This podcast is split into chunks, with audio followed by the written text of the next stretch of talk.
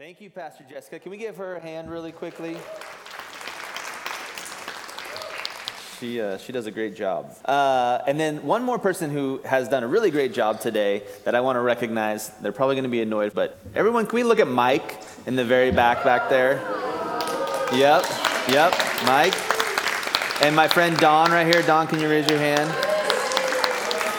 Uh, they both handled that ice rink out there for us. Uh, they threw a lot, two 40 pound buckets worth of de icer onto the parking lot by hand so that, Lord willing, you did not die on your way in, okay? So I just wanted to recognize them. I am super thankful for them, and I'm sure you are too because you are safely sitting here uh, worshiping God with us. Okay, can you stand with me as we read God's word, please? We are going to be in Mark. We're going to take a quick break from the Gospel of Matthew, and we're going to read from the Gospel of Mark today. Uh, chapter 1, starting in verse 16, it says this As Jesus walked beside the Sea of Galilee, he saw Simon and his brother Andrew casting a net into the lake, for they were fishermen. Come, follow me, Jesus said, and I will send you out to fish for people. At once they left their nets and followed him. When he had gone a little further, he saw James, son of Zebedee, and his brother John in a boat preparing their nets. Without delay, he called them, and they left their father Zebedee in the boat with the hired men and followed him. This is the word of the Lord. All right, go ahead and have a seat. Okay, so I, I absolutely love the beginning of January, which may sound, as I understand, it may sound a little weird, but hear me out. Like most of you, I spent the last six weeks of 2023 celebrating many things, right? Thanksgiving, Advent, Christmas parties, Christmas Eve, Christmas Day. My wife had her 40th birthday. Um, yes, a New Year's Eve and New Year's Day celebration. I mean, all of it, more than that, as you can probably relate to. And during that span, there was a lot to celebrate. It's a very fun time, but it's also a very busy time of year, is it not? It brings a lot of interruptions to my flow, if you will. Okay, and I'm a flow guy. I like rhythms, I like patterns, I like to keep things going in a similar rhythm. So, January, thank goodness for January. January is the exact opposite. No one wants to have fun in January. And I know this because my birthday is on January 3rd, and no one wants to celebrate my birthday with me. That's not true. Many of, uh, many of you did, and I thank you for your wishes and your texts and all of that. But as a kid, especially, my birthday was often like the first day back to school. No one wants to have fun on the first day back to school from Christmas break. January is all about getting our life back on schedule, right? We have these fitness goals, maybe nutrition and exercise. I don't know if you watched any of the broadcasts from the New Year's Eve um, celebrations in New York City, but Planet Fitness was the main sponsor. And I thought, that's hilarious. That's very good advertising. They were really smart. Personal goals, like we have productivity in mind. We want to personally be better. Maybe we want to learn something new or go back to school. We have spiritual goals, right? Quiet time, scripture, prayer, gathering with the church. Great job being here today, by the way. We have work goals, promotions, a new project, maybe a new career altogether. The point is that each of us have a vision for what the next year of our life looks like in its ideal state. And then we aim our minds and our schedules to meet that ideal vision. That's what January is about. And regardless of where we are headed, or which of these categories really highlights your own personal desires, we all have one thing in common. We need help getting there. Don't we? We need a guide to help us get to where we think we should be by the end of 2024. All of these goals are lofty, they're not easily achieved. That's actually a good thing, right? Good things, important things, are rarely easy to achieve. And if you could do them by yourself, you probably would have already done them, right? But instead, once we decide to commit ourselves to these important endeavors, we then look for guidance to help us achieve our desired success. So, for example, maybe a new gym or fitness coach, a new exercise program at home, nutrition plans. These are all versions of guides that help us get to that goal. How about a new app or a tool to increase productivity or taking apps off of our phone to increase productivity? Right? Another way of guiding ourselves. How about a new reading plan in the Bible or a new fasting practice that's coming in two weeks? These are guides that help us get to our ideal. So, whatever your goal is, there is a guide. There's a person or a tool or a technology or a routine that is designed to lead you toward that goal. And that method of learning, that method of growth, is called discipleship. Okay, if you didn't know that already, that's what discipleship is. You are following the wisdom, the guidance, the expertise of someone or something that should eventually lead you towards your intended goal. That's what discipleship is. And January is the one month where everyone, even if you don't call them goals or resolutions, whatever you call them, whatever the buzzword is, everyone looks at the beginning of the year as a new opportunity to cultivate inspiration. Do we not? We look at this time of the year to cultivate new inspiration for this new year. And that inspiration, it spurs us on and to grow, to flourish, to move into these meaningful categories in our life. And that's why I love early January. Because generally speaking, we are inspired people. Okay? So, over the last 39 years of my life, I have learned a very important principle. I know some of you are like, 39, what? Barely anything. And some of you are like, that's really old. Yeah. there is a spectrum, I understand. But there's this principle that I've learned. There's something that I've learned that um, is important for every person, in my opinion. Uh, actually, everyone in the entire world can benefit, but guess what? I'm only going to share it with those of you who are here today because you're special to me, okay? Here's the principle the key to success in meaningful growth is to convert your inspiration into action. Again, the key to success in meaningful growth is to convert your inspiration into action, but not just any action, action that is useful in moving you towards that desired goal. So, how do we know if our actions are moving us towards those intended goals.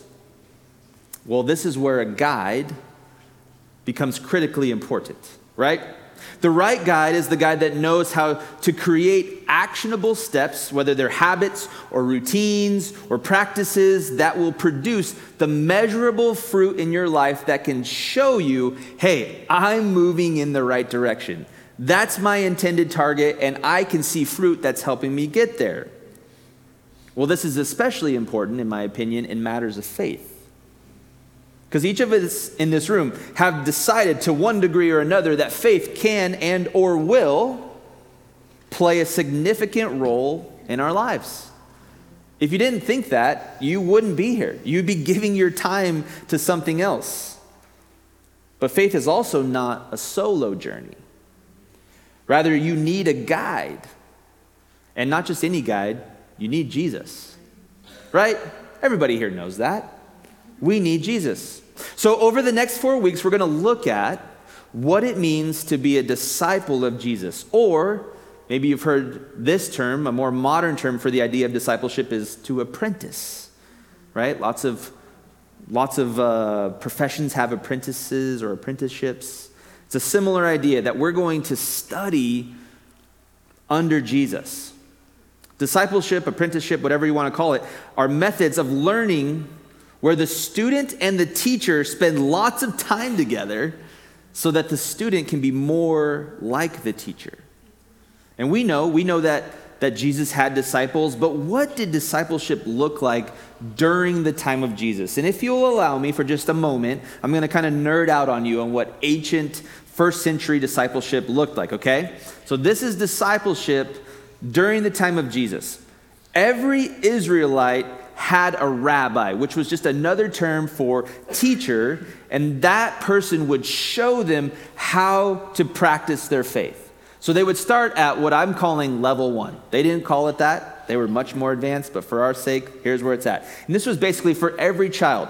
They would learn to read, write, and practice math through Scripture. Okay? And so that meant by the age of 12, they would have the Torah, Genesis, Exodus, Leviticus, Numbers, and Deuteronomy memorized. By the age of 12, memorized. Anybody want to try that with me this year? Just kidding. This level of discipleship was for everyone because it was how they learned how to interact with society and faith. And then for some, they would go on to what would be called kind of level two, and that was for the people who were exceptional in level one. And they would actually memorize the entire Old Testament by the age of 14. By the age of 14, the entire Old Testament memorized. And then they would begin taking extended trips with their rabbi, learning how to capture the way that the, the rabbi walked and talked and taught and interacted with other people. They were trying to mimic this person. And then for the best of the best of the best, the level three people, they would actually be selected to follow a high profile rabbi. Again, they didn't call him high profile, that's our language today, but a very important rabbi. They would follow him. And their goal would be to learn everything they could from their rabbi so that then they could go and make their own disciples in the same way. Their goal would be to take everything they could from their teacher so that they could go and make disciples of that teaching. Here's a famous saying from that time period. They would say, May you be covered by the dust of your rabbi. And that was literal. Like, as they followed their rabbi down the dusty roads of that time period, the dust would kick up and it would fall on their body because they were physically following their rabbi wherever they went. And then all of this was designed so that the person following them could be with their rabbi, could be like their rabbi, and could do what their rabbi did. Jesus was a rabbi. And his, and his disciples did exactly this. In fact, I'm going to read you a series of passages from Mark, starting with the one we just read at the beginning, to show you what this looked like. So they're going to be on the screen. Starting with Mark chapter 1, verses 16 through 18, it says, As Jesus walked beside the Sea of Galilee, he saw Simon his, and his brother Andrew casting a net into the lake, for they were fishermen. Come, follow me, Jesus said, and I will send you out to fish for people. And at once they left their nets and followed him. Mark chapter 2, verses 13 through 14. It says, Once again, Jesus went out beside the lake. A large crowd a large crowd came to him and began to teach them. As he walked along, he saw Levi, son of Alphaeus, sitting at the tax collector's booth. Follow me, Jesus told him. And Levi got up and followed him. Mark chapter 8, verse 34. Then he called the crowd to him along with the disciples and said, Whoever wants to be my disciple must deny themselves and take up their cross and follow me. Mark 10, 21. Jesus looked at him and loved him. One thing you lack, he said go sell everything you have and give it to the poor, and you will have treasure in heaven. Then come, follow me. So we see in each one of these accounts that Jesus gives one common piece of instruction, and it is follow me. The common instruction was follow me. He could have given them all kinds of wisdom through words, but instead, what he said was, If you want to be my disciple, follow me. So the fishermen, who would eventually become fishers of men, that's not a silly phrase, that actually meant someone who was going to teach people a certain way of living. They started with the instruction follow me. The tax collector, who was a social oppressor, is now redeemed or on the journey to redemption, rather, And it started with the instruction from Jesus follow me. The crowd, seeking the wisdom of Jesus, they wanted to hang on every word he said because he was such a popular teacher. And his instruction was follow me. And then to the rich man who was seeking this path to eternal life, who wanted to know, how do I receive eternal life? And Jesus gives him these difficult instructions to sell everything, and he says, follow me. So, with all of our dreams, our aspirations, our inspirations, as we seek to love God and love people, to love our spouse as well, to raise our kids the right way, to find success at work, as we aim to live the meaningful version of our life the best way possible, all of that starts with the invitation from Jesus follow me. Follow me. And just like it was for the disciples in the Gospel of Mark, being a disciple of Jesus means that we organize our entire lives around these three ideas.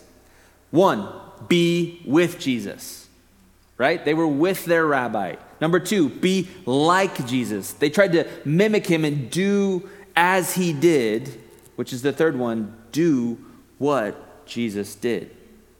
So that's what this looks like. Following Jesus means to be with Jesus, be like Jesus, and do what Jesus did. And so we're going to break that down and look at how that looks. So, number one, be with Jesus. This is the primary and probably the most arguably important part of apprenticing under Jesus. Historically, there was a time, as you know from Scripture, where people could physically follow Jesus. But as we know, Jesus is no longer here. You're probably like, well, okay, well, how are we going to follow Jesus then, Pastor Rick? Well, Jesus promised to leave us a helper. In fact, in John 14, verses 15 through 17, he gives us this beautiful promise. I'm going to read it to you. He says, If you love me, keep my commands, and I will ask the Father, and he will give you another advocate to help you and be with you forever the Spirit of truth. The world cannot accept him because it neither sees him nor knows him, but you know him, for he lives with you and will be in you. So God graciously sends the Holy Spirit to help us. And it's through the power of the Holy Spirit that we are able to be with Jesus, right? We're not physically following him, but we are with him through the power of the Spirit.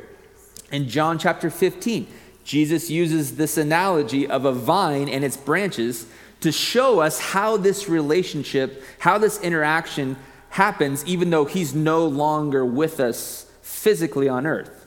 So, John 15, 5 through 8 says, I am the vine, you are the branches. If you remain in me and I in you, you will bear much fruit. Apart from me, you can do nothing. If you do not remain in me, you are like a branch that is thrown away and withers. Such branches, branches are picked up, thrown into the fire, and burned. If you remain in me and my words remain in you, ask whatever you wish, and it will be done for you. This is to my Father's glory that you bear much fruit, showing yourselves to be my disciples. So Jesus is the vine, and we are the branches. Our source of life is indeed the vine of Jesus.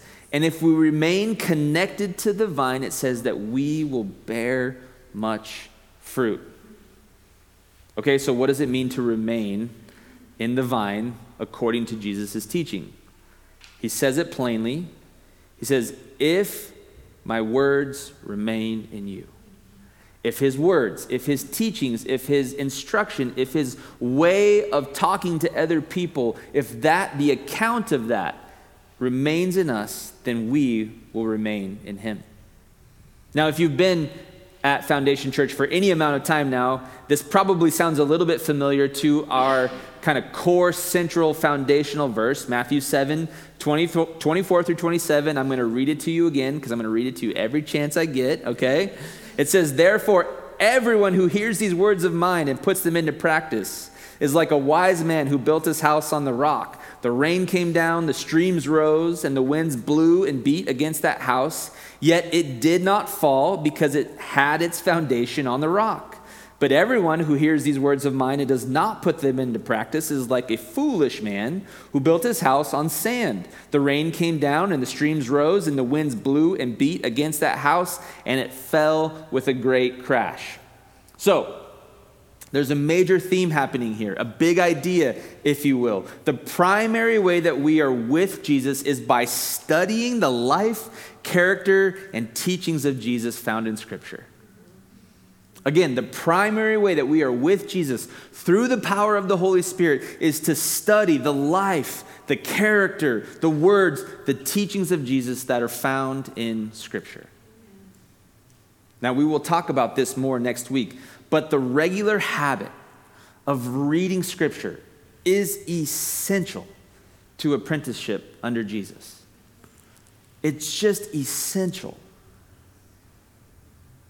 Now, if you were with us from the very beginning, uh, then you have likely been to our original building up on the South Hill. Okay, so this old building that we had, it was, it was beautiful. Uh, anyway, the point is the reason I bring it up is because outside the building, over at the end of the parking lot, there was a telephone pole. And this telephone pole had vines growing on it. Now, most of you probably didn't pay any attention to it, but the point is, is it was growing up so much that it was nearing the power line, and it was our responsibility to take care of it. So myself and Kelly, and actually Matt Gropner, many of you know Matt Gropner, took it upon ourselves to go out and take care of this vine. The problem is, vines are resilient. we probably poured 25 gallons of weed killer on the base of that thing and up and down it. And we cut it and it grew back and we cut it more and it grew back. And it was insane. We took a torch to it to try to burn it. But the vine would not die. The branches were not dead. And so when you hear these words that Jesus is like, be like a branch that remains in this vine, I take that personally because I know how resilient it can be. And I want us to be a resilient people, right? Like remaining, if you're like a branch that's tethered to a healthy vine, you will be indestructible. Okay? So, practically speaking, how do we be with Jesus this week? By consistently giving our attention through regular moments of scripture and prayer to Jesus giving our attention to Jesus, whether it's an early morning before the kids wake. I know for me, that's when I have to get it in because as soon as the day starts, it gets wild. It just does. Many of you are in that same boat. Maybe it's when you are commuting to and from work. Maybe that's your opportunity to connect with Jesus, or on a break while you're at work, or in the evening after the kids are in bed. Whatever your rhythm is, make it a pattern, make it a rhythm. That's the practical way that we remain with Jesus. However, it works best for you, just make it essential.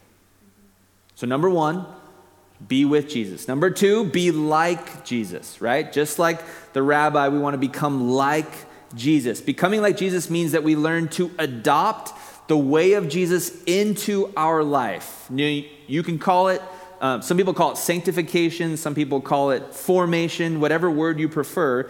Becoming like Jesus is one of the goals of following Jesus as a rabbi. Now, here's a helpful definition I came across in my studies that I think describes the process really well.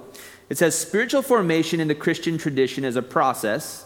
It's a process, meaning it doesn't all happen at once, okay?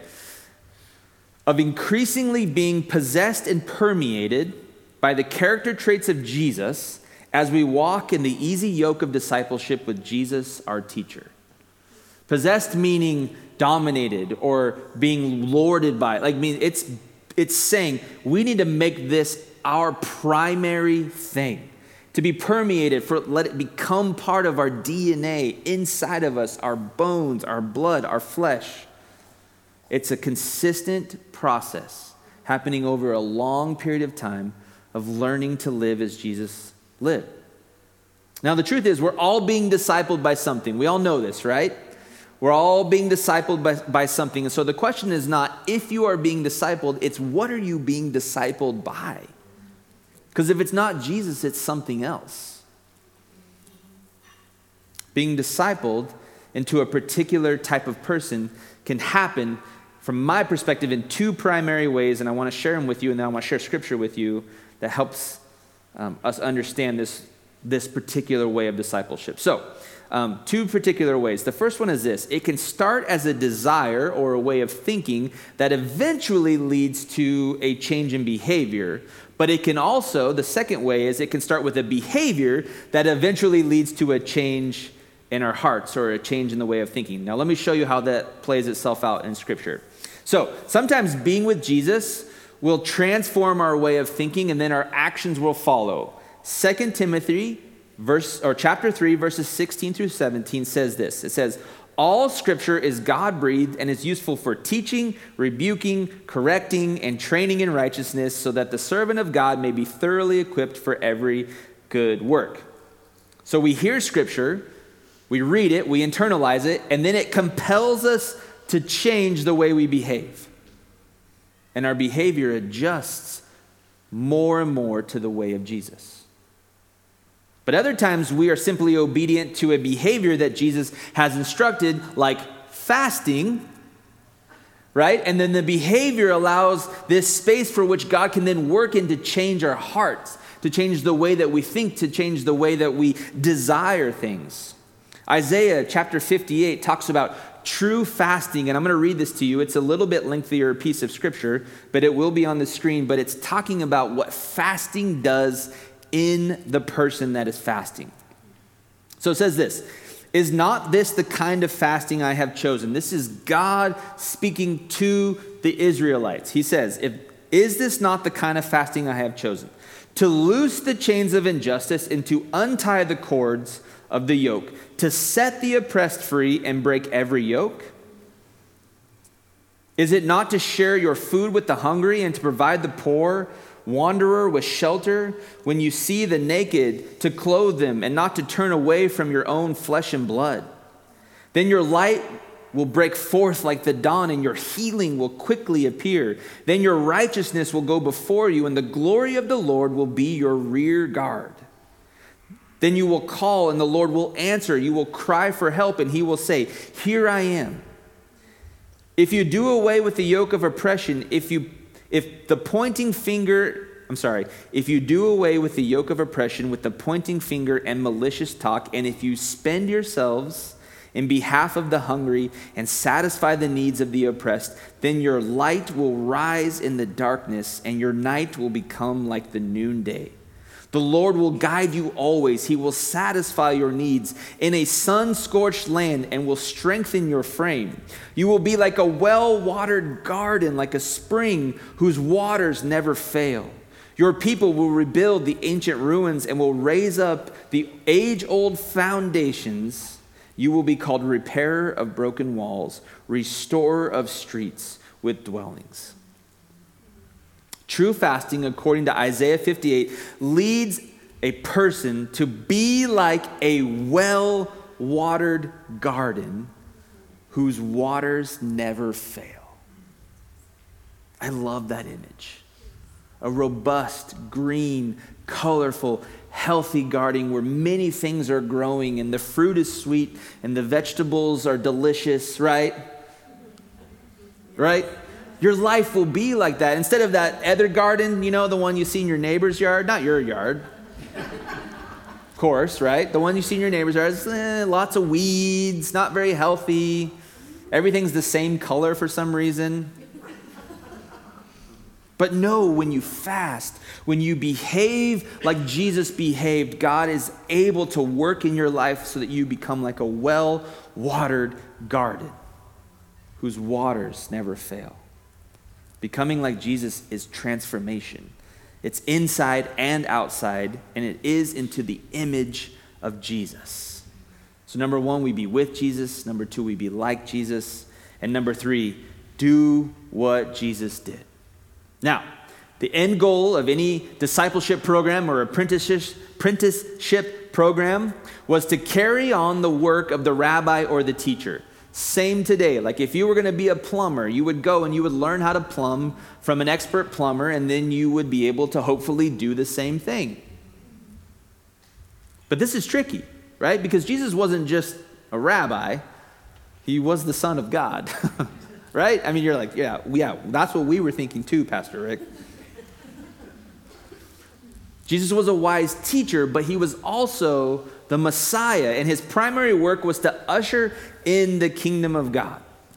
Therefore, as disciples or apprentices of Jesus, it's not just our goal to know the Bible, but it's actually our goal to join in Him, with Him, the work that He began while He was here on earth. Now, here's a categorical list, a short one. There's many more things than this, of some of the things that Jesus did as He ministered to the people around Him. Let me just read this to you. He preached the gospel, He taught the way, He went eating and drinking with people far from God. He was uh, he was doing justice. He was making peace. He prayed. He prophesied. And he stood up against corruption. Now, those are just some of the things that Jesus did. And you might be thinking, I'm not really sure I can do all of those things, Pastor Rick.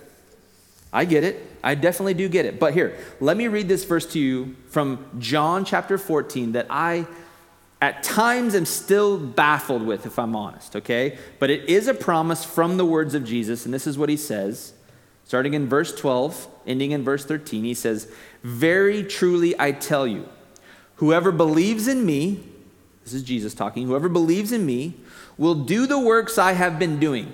Okay, there we go. He says, You're going to do the things I've been doing. And they will do even greater things than these. Now, that's the part that gets tricky for me. Doing greater things than what Jesus has been doing on earth. I don't understand it. But Jesus said it, okay? He says, Because I am going to the Father, and I will do whatever you ask in my name, so that the Father may be glorified in the Son. So, yes, the list does seem at times daunting. There are things that Jesus accomplished that I thought, that I think to myself, I don't even want to be near some of that stuff. But Jesus says, You're going to continue what I have started. You're going to do the things that I've been doing so that my Father, so that God will be glorified, which is the purpose of ushering in the kingdom of God. The goal of every apprenticeship program, every discipleship program, is to train the student to eventually do the work of the teacher. Doing what Jesus did is the inevitable fruit of a life spent as a disciple of Jesus. But here's the thing it must be our main thing. Oof. Really? Does it got to be our main thing? Can it be just this thing I do sometimes? No. Simply no. Now, I don't mean that you go quit your job and become a pastor. In fact, I think a church of all pastors would be the worst church in the world, okay? So let's not do that. But instead, we follow Jesus right where we are. Teachers, doctors, lawyers, carpenters, engineers, salespeople, students, entrepreneurs, stay at home moms, stay at home dads, whatever it is your retired people do.